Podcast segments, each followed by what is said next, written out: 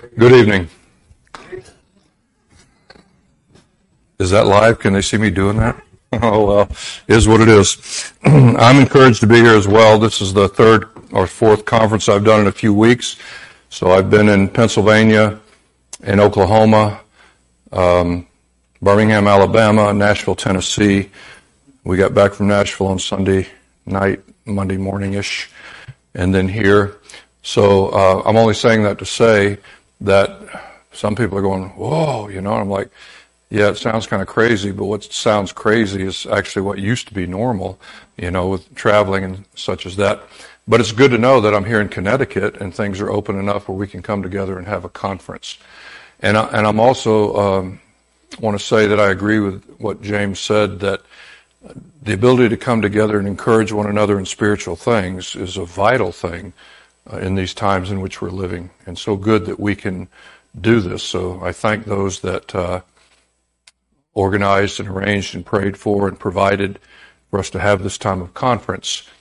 I don't thank them as much for um, assigning me uh, the last half of the book of Daniel to do in two and a half days or whatever it is. But be that as it may, we'll just trust the Lord.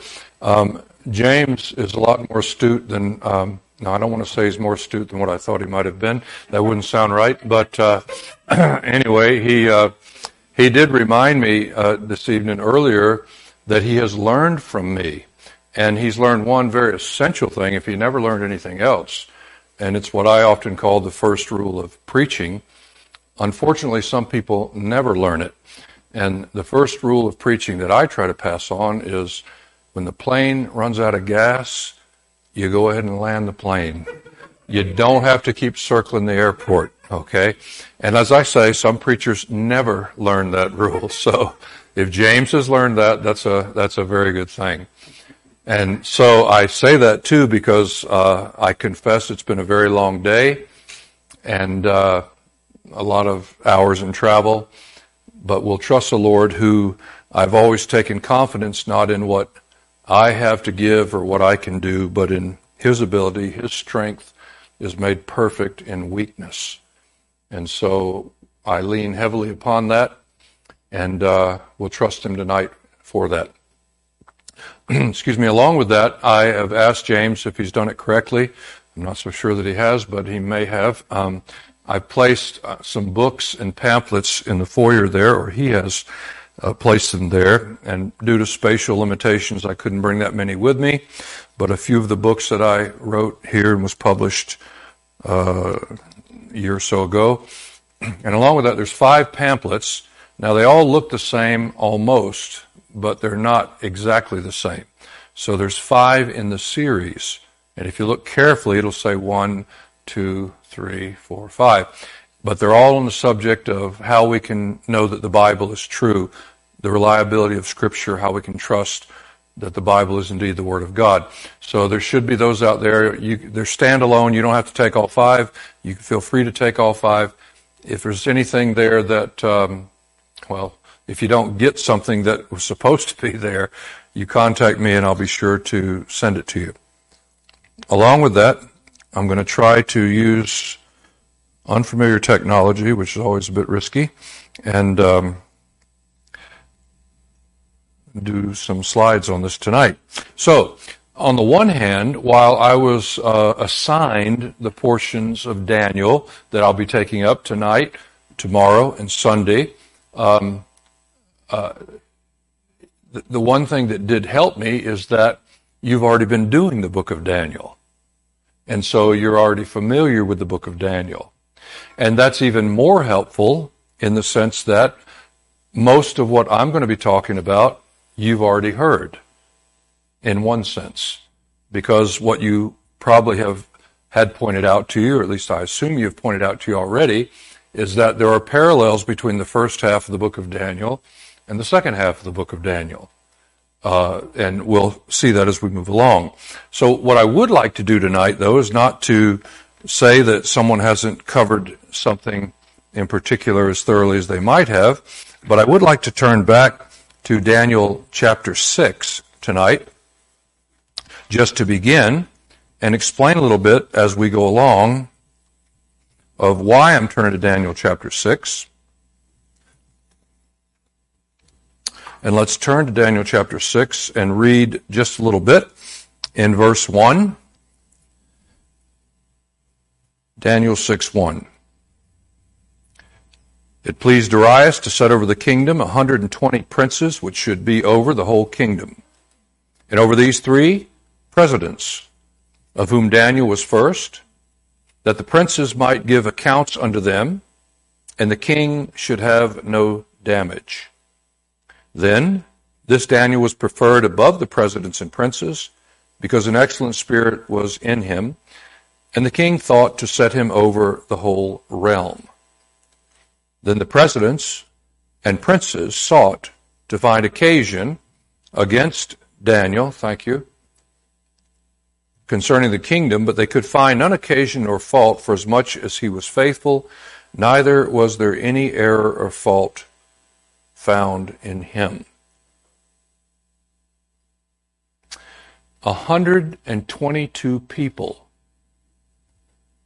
Wait a minute. 122 people involved in civil government who could find no fault in Daniel. Think about that for a moment. You see, we live in a world where dirt can be dug up or manufactured, particularly if you are in uh, the political world, let's say. Doesn't take a whole lot of digging sometimes. Sometimes it takes a little more. But if you have cloudy stuff in your background, let's say, questionable stuff, well, be assured someone, sooner or later, can probably find it. But with Daniel, 120 something people who could find no fault in Daniel except in the area of his religion. And it brings me to something that I'd like to stress at the very outset.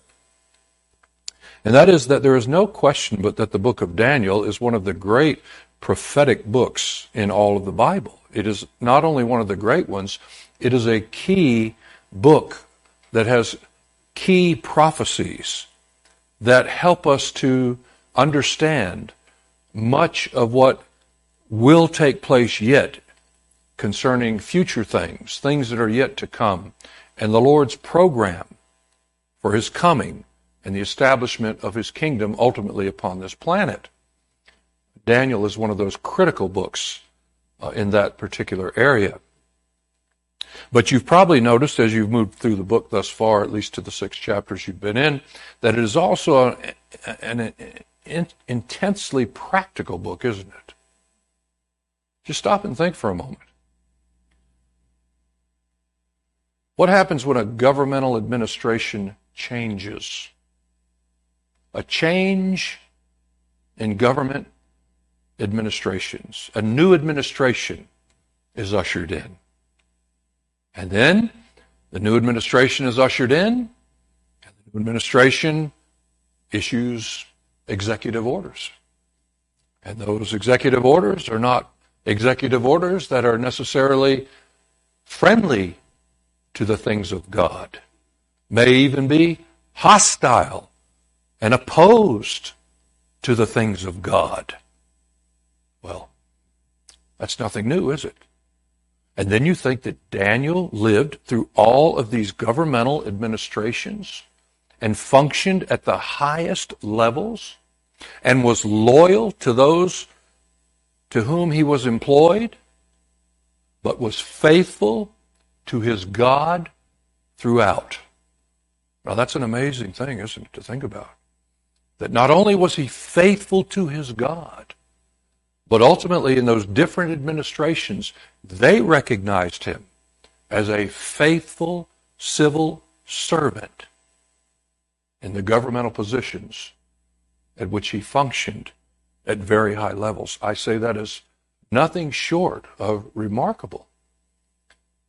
I mean, I remember years ago an old man told me, he says, thing about politics, if you're clean when you go in, you'll be dirty when you come out. Unfortunately, that's often true, isn't it? Too many times. But it wasn't so with Daniel. He wasn't tainted by the things that he had to deal with or the realm in which he had to function. And the very book begins that way, doesn't it? With his refusal to eat the king's food and his purposing in his heart that he would follow faithfully the law of his God, no matter what the cost might be. And there came a time when that cost became very apparent and real, didn't it? So I say from the very outset that those of us who are here as believers in Christ, living in difficult times and under unique circumstances and changes in governmental administrations, we take our first lesson from the book of Daniel that regardless of what the government brings, we can be faithful to our God, faithful to our Lord. We can be loyal in our positions wherever we serve, in our jobs, in our employment, and not compromise the principles of the Word of God, and yet serve, and even be looked upon by those whom we serve, who may not be believers at all. And they recognize our loyalty, our trustworthiness, our integrity, which in itself is a witness, isn't it? Because ultimately, if it comes down to it, and there does come the question, why are you different? well, we wouldn't certainly say it's because we're so wonderful, would we? No, but we serve someone who is. And so it's an amazing book in that sense. I want to stress that from the very outset uh, that it's an eminently practical book. It deals with things that are in the realm of higher truth and higher revelation and a greater wisdom than anything that this world has to offer. It's a remarkable book in that sense. I've been struck by the fact that as you move through this book, you begin to enter into a spiritual realm of a world that exists beyond this planet, this earth, this time in which we find ourselves. It's outstanding in that sense. You have the mention of uh, named angelic uh, beings, of Michael, Gabriel, and others. And you're lifted above this planet and the governmental powers of this world that we live in to see the throne of the one who ultimately rules in the universe and ultimately will have his throne upon this planet. I was struck by that even by the songs that were chosen tonight. So many of them said something about the throne and the majesty and the kingdom. And that's one of the themes that you find in the book of Daniel, isn't it? And so um, we find that here at the very beginning. Now, uh, I'm going to attempt once again, as I said, to.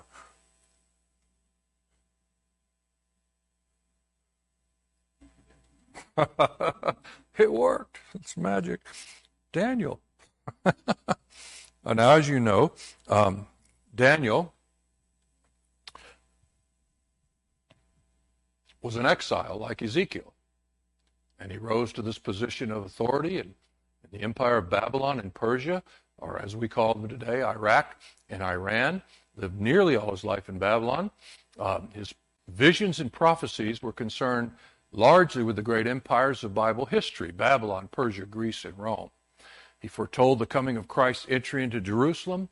He uh, told detailed key events that were to take place in the 400 silent years of which our Bible does not speak and he depicted future events that are still awaiting fulfillment in the coming day of the one who will be known as Antichrist and the return of the Lord Jesus Christ.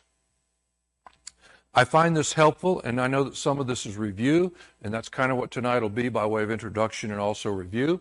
That if you keep in mind that your Bible in the Old Testament, after you get past the first few historical books, Genesis, Exodus, Leviticus, Numbers, and so on. It's not necessarily given in chronological order. So it's helpful to me to find that there are seven books that are connected by history and prophecy that are basically in the same time frame setting. And those seven books, the history is given by Ezra, Nehemiah, and Esther. The prophets Haggai, Zechariah, and Malachi, and in the book of Daniel, which is both history and prophecy. And so those seven books chronologically fit together, even though you won't find them back to back arranged in your Bible like that. Very helpful, uh, I think, to see. Now, what I'd like us to think about tonight is what I call the thematic contents of the book of Daniel. So let's think about how the book of Daniel is structured. And when I say the thematic contents, we begin to think about those things that we find in the different chapters and how they uh, compare or parallel with things that are found in the rest of the book. And that's the reason why I said that basically what I'm asked to do in the uh, last chapters of the book, in a sense, has already been done in the first chapters of the book, just in a different way. And if that's not clear, trust it will be before we finish uh, the rest of the meetings together.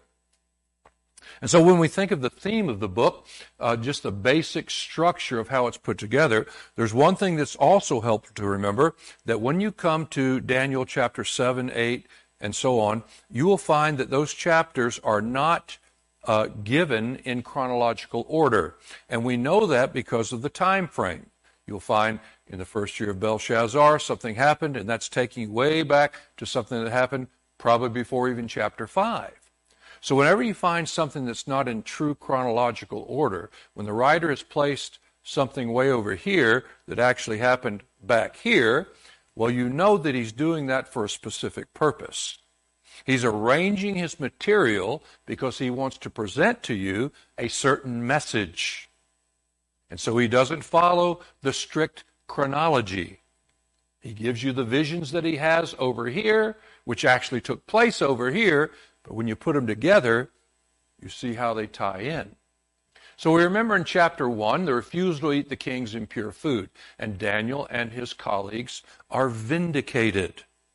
Now at this point, you simply would move through the book and develop a table of contents or note what the chapters say and how they're put together, but you can't help but when you do it to see the striking parallels between the first half of the book and the second half of the book.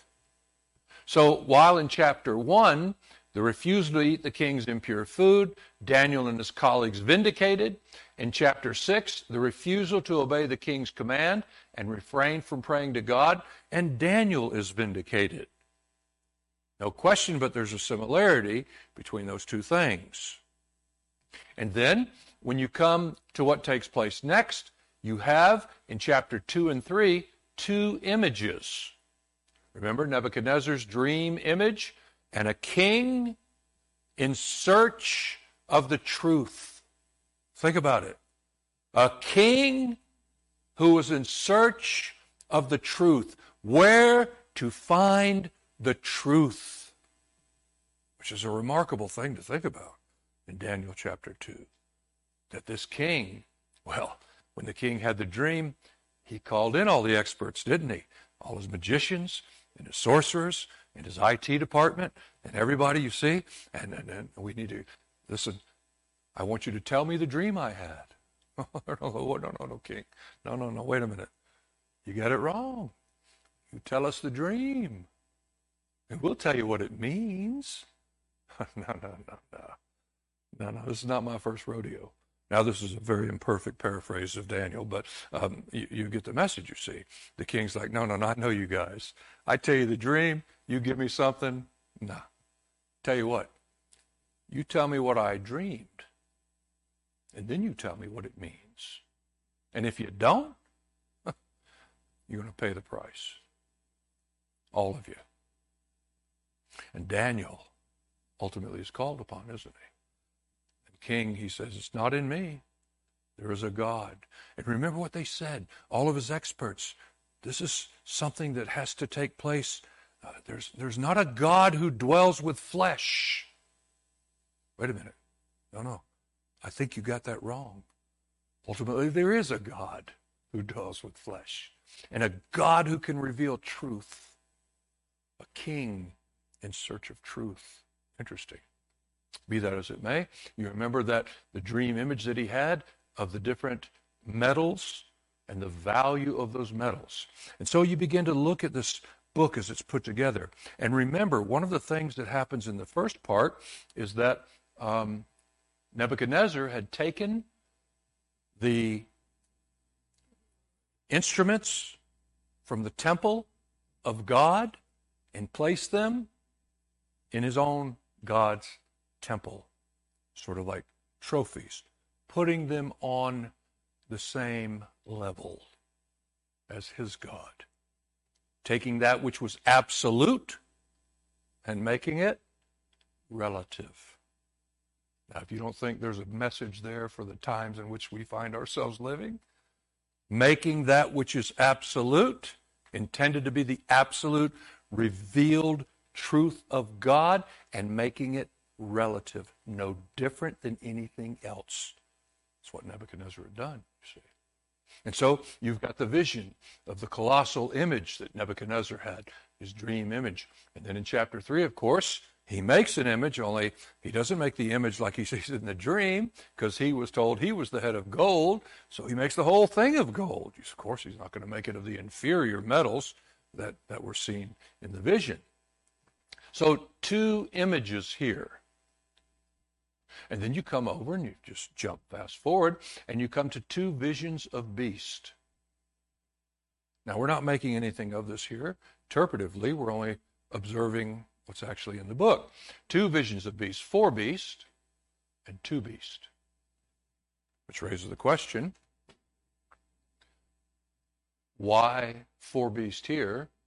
Why only two beast here? But that's for tomorrow, you see, and my part to have to address why do we have those different visions and so on like that. And then, of course, two kings uh, that are disciplined in this section the discipline and restoration of Nebuchadnezzar, and the writing on the wall, and the destruction of Belshazzar. Two kings disciplined in that section. You come over here, there's two writings that are explained. The prophecy in the book of Jeremiah, which is much of the substance of what we have in chapter 9, and ultimately the writing of truth the eventual destruction of the one who is called the king there. And so, a little bit of the thematic uh, structure of the book, if you will, and how we begin to put the parts together and look at it in that way. Now, I don't know if that's the one I want. No, it's not the one I want. So I don't want it. Therefore, I go back to that. At least if I leave that up there, whether you're on Facebook Live or here, you don't have to look at my face up there. So you, just got the outline, right? So um, it's interesting, too, to begin to think about some of these things in the parallels. So let's just assume, for sake of argument, that over here, we're getting something that in one way or another parallels that which is over here. Why tell it twice? Why not just do Daniel 1 through 6 or 1 through 5? You've told it already, and you're done. I'm glad you asked. So, why tell it in a different way? Now, one of the things that is also remarkable about the book of Daniel is that you go through these different governmental periods of time, and there is a sense in which tremendous progress is made.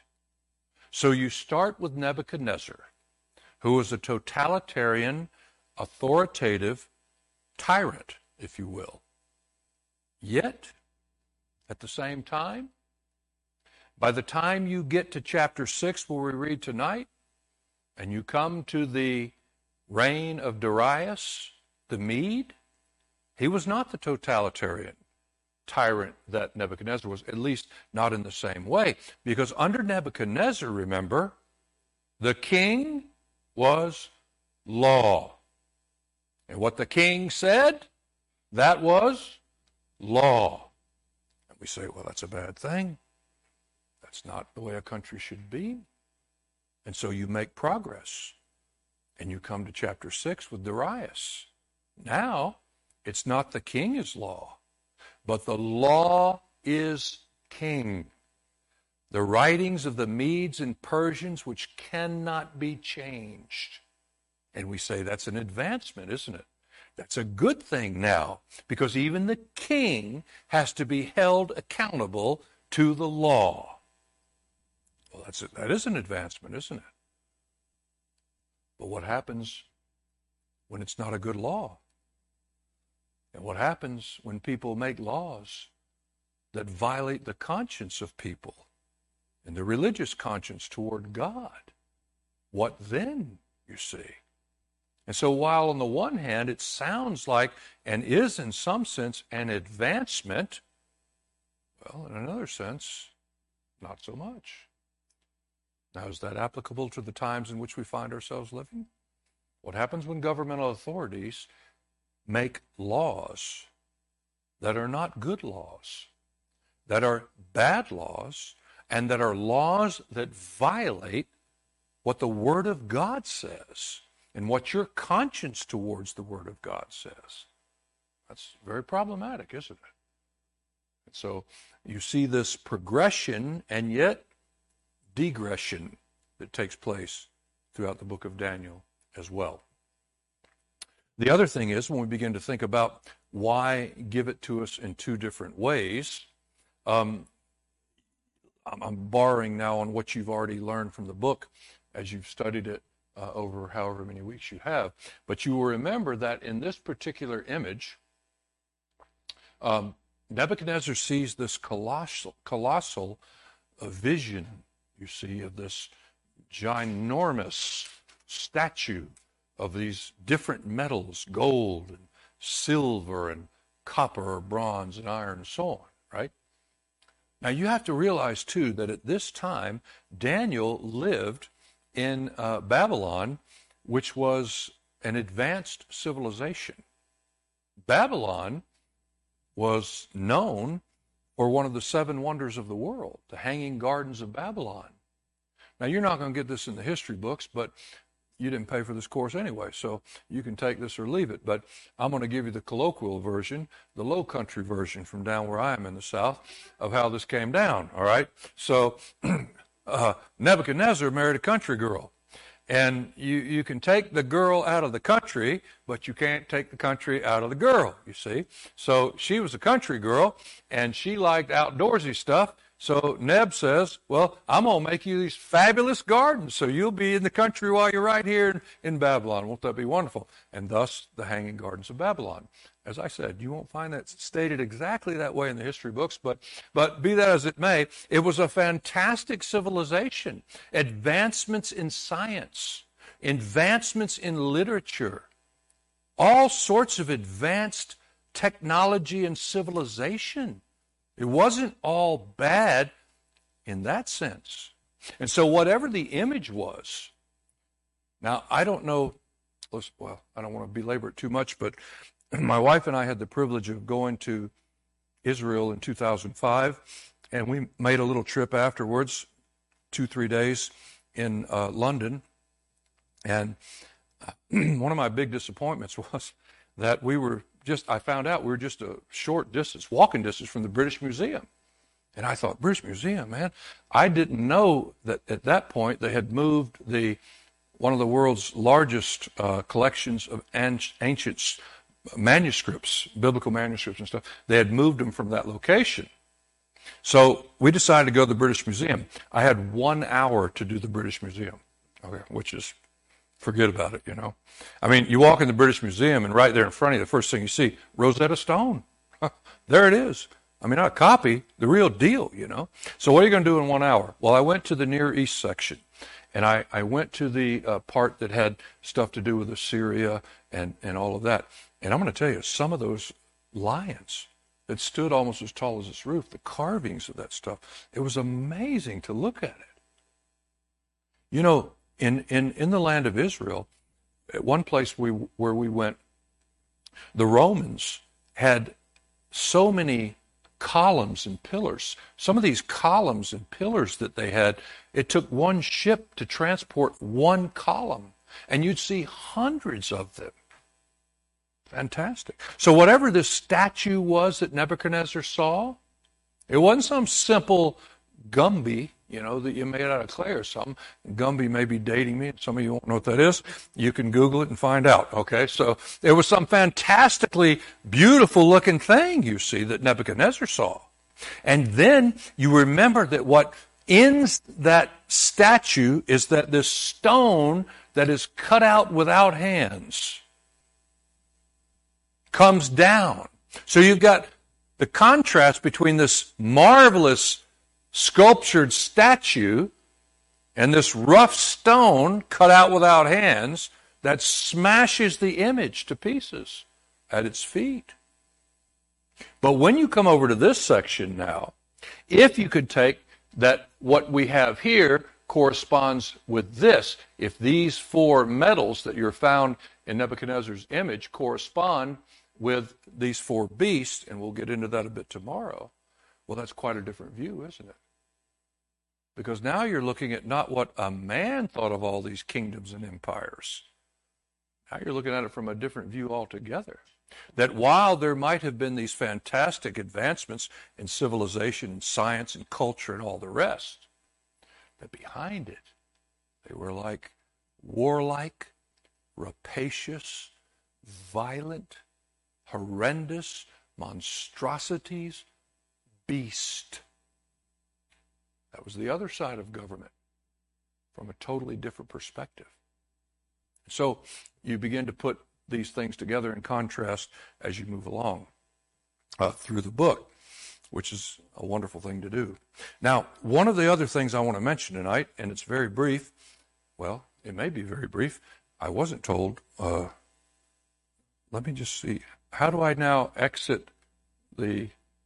Josh will help me? Thank you. Oh, who's that? yes, okay. So, um, we're going to rely upon your remembrance of chapter 6, which happens to be Daniel and the den of lions. And you remember that throughout this next section, which I'll be dealing with, primarily chapters 7 through 12, uh, but beginning at chapter 6, which is one of the reasons why I wanted to backtrack, is there is there's this animal motif that is woven through these particular chapters, beginning in chapter 6, if you will, with the lions. And not only the lions, you remember the law went forth, and an ominous thing happened. Now, I don't know exactly how they approached Darius in exact words, except to say that they came to him and said, King, you know, if we're going to unify this country, we can't have everybody just practicing their own religion in the old kind of way they, they want to do, you see. We really need to unify this place. And so we ought to have everybody worshiping the same thing, the same God. How will we ever do that? Who will they ever express their loyalty to? Well, King, you would be the one, you see. So we'll make a law that nobody prays to any other God, but you will be the God that they pray to. That was an ominous thing, wasn't it? And if anyone does pray to anyone else, well, be cast into the den of lions. And ultimately, that's where Daniel is cast. And you see something else woven through this book of Daniel, don't you? I mean, it's an amazing story, as I said from the beginning in Nebuchadnezzar, a king in search of the truth. And a king who comes from chapter 2 and Daniel telling him, There is a God who can reveal truth to you. To a God in chapter 3, of whom those three, Hananiah, Mishael, and Azariah, said, Our God is able to deliver. But if he doesn't, we'll still not bow down. But our God is able to deliver, which is remarkable in one sense, isn't it? Because when you come to chapter 20, uh, uh, when you come to chapter 6 and verse 20, the king comes to the den and says, Daniel, servant of the living God, is thy God whom thou servest continually able to deliver thee from the lions? You see, one of the lessons throughout the book of Daniel wasn't only uh, what, what Daniel had to go through and what his friends had to go through. What about the humbling of Nebuchadnezzar? And the eventual mercy of God that restored that man to his right mind. And the testimony of Nebuchadnezzar that is recorded in chapter 4 of how God's mercy dealt with him when he acted like and was made to act like an animal and eat grass like an ox. Because a man, a human being without God, well, he's nothing more than an animal and will act upon animalistic instincts, which is exactly what you have now in chapter 6, isn't it? Men who would make a law, and that law that if you don't pray to the king that if you violate your own conscience, well, our law will have you placed into a den of lions. And so the king comes, and Daniel answers the king in verse 21 and says, My God hath sent an angel. And as I said at the beginning, it's remarkable how many times in this book your eyes are open to a spiritual world that is beyond the physical world that we dwell in, this realm. To realize do you believe in angels? Do you believe in the ministry of angels? Well, Daniel did. And he said, My king, God hath sent his angels and shut the mouths of the lions. Now, there's one thing about lions. Lions, you see, well, lions don't read laws, do they? they don't read books. Now, this is nothing against you folks out here who have dogs. I have nothing against dogs. We have had dogs in the past. But I must preface what I say because you'll think I'm not a dog person, okay? But as much as you love your dog and think he has human instincts, he doesn't. He's not as smart as you think he is. Oh, okay. Bottom line is he's a dog. And he will act like a dog.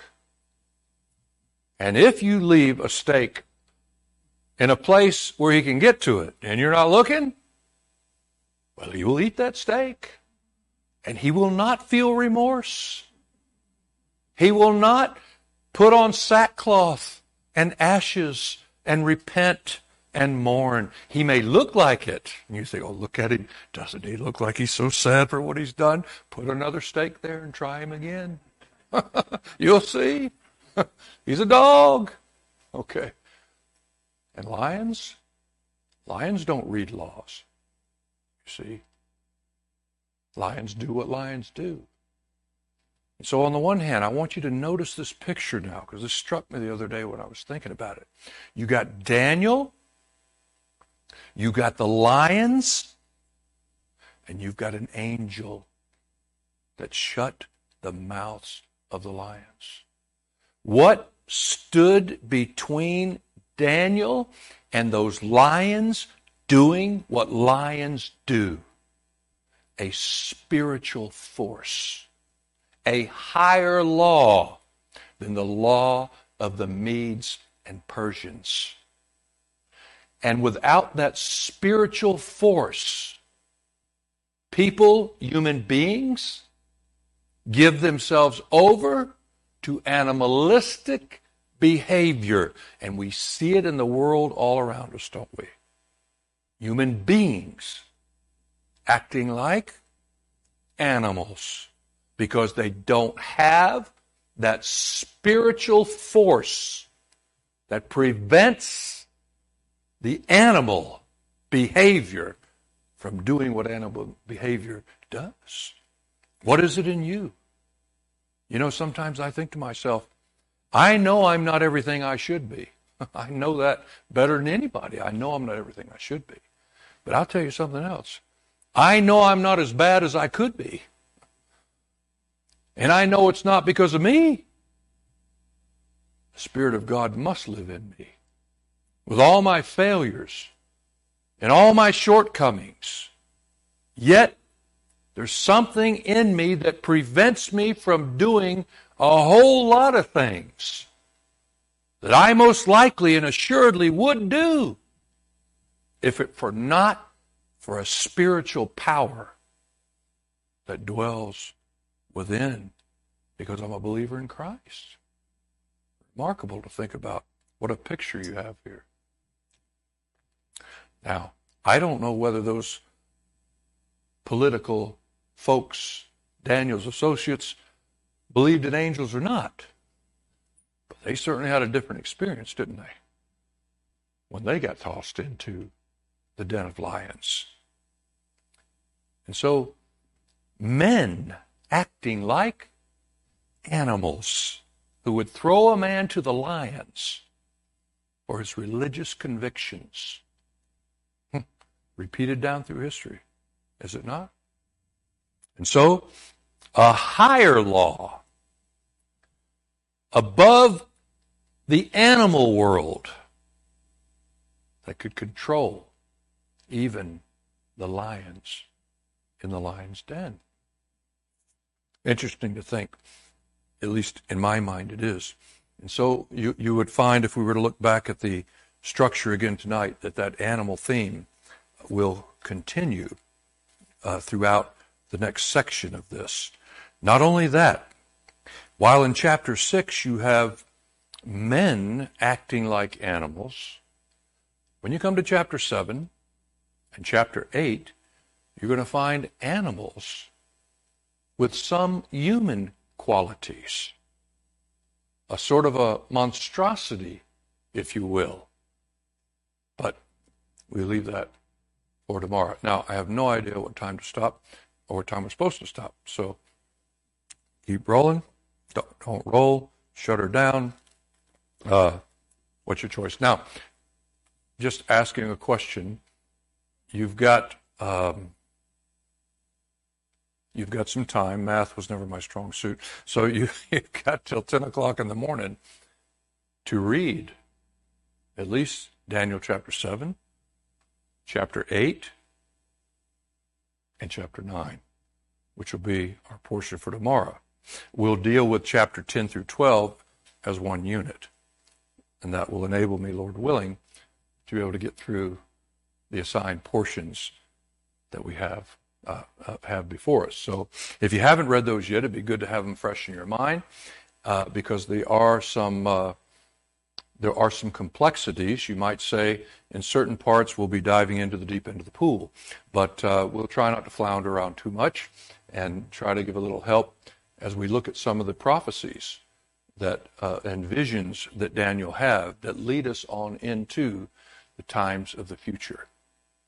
But before we close, I'm not sure how we'll close. I guess I'll close in prayer. Is that acceptable? Um, I want you to think again about that very theme at the beginning of the book of Daniel in chapter 2 with Nebuchadnezzar that comes back around full circle with the writings of truth in the end of the book and the revelations that he's given there through the visions. And that is, there is a God who is able to reveal truth to us and to give us insight into what is going to take place in the coming days. And I won't be here to give you a specific date or a time for the fulfillment of some of these things, except to say that with absolute certainty, that which Daniel had before us historically and in the visions and dreams and all the rest is absolutely certain to come to fulfillment. And we have that on the authentication not only of Daniel, but of the words of the Lord Jesus himself, who quoted Daniel's prophecy. So we'll look forward to that for tomorrow. This is a little bit of an introduction tonight, and we'll continue, Lord willing, tomorrow uh, in the book. Our Father, we thank you for the revealed truth of the Word of God. We thank you for the great reality that if you spoke from heaven tonight, you wouldn't say anything you haven't already said in this book. Help us to lean hard upon that in the times in which we find ourselves living. What a lesson we learn from the life of Daniel how he could function in that society with those totalitarian kings and those dictators and yet remain faithful to you and loyal to you and to his job, his employment, his civil service, if you will. It's a remarkable thing, Lord. And yet we know it can be done. And we, we just pray that as we come together to think about these spiritual things, the realization that there is a world beyond that which we can see, the reality of another world that exists beyond this, that spiritual realm, that angelic place of principalities and powers and spiritual forces and even wickedness in high places. What lessons we can learn. So help us, Lord, we pray. Encourage our hearts, encourage your people as we come together to concentrate on spiritual things. We give you thanks in the name of the Lord Jesus. Amen.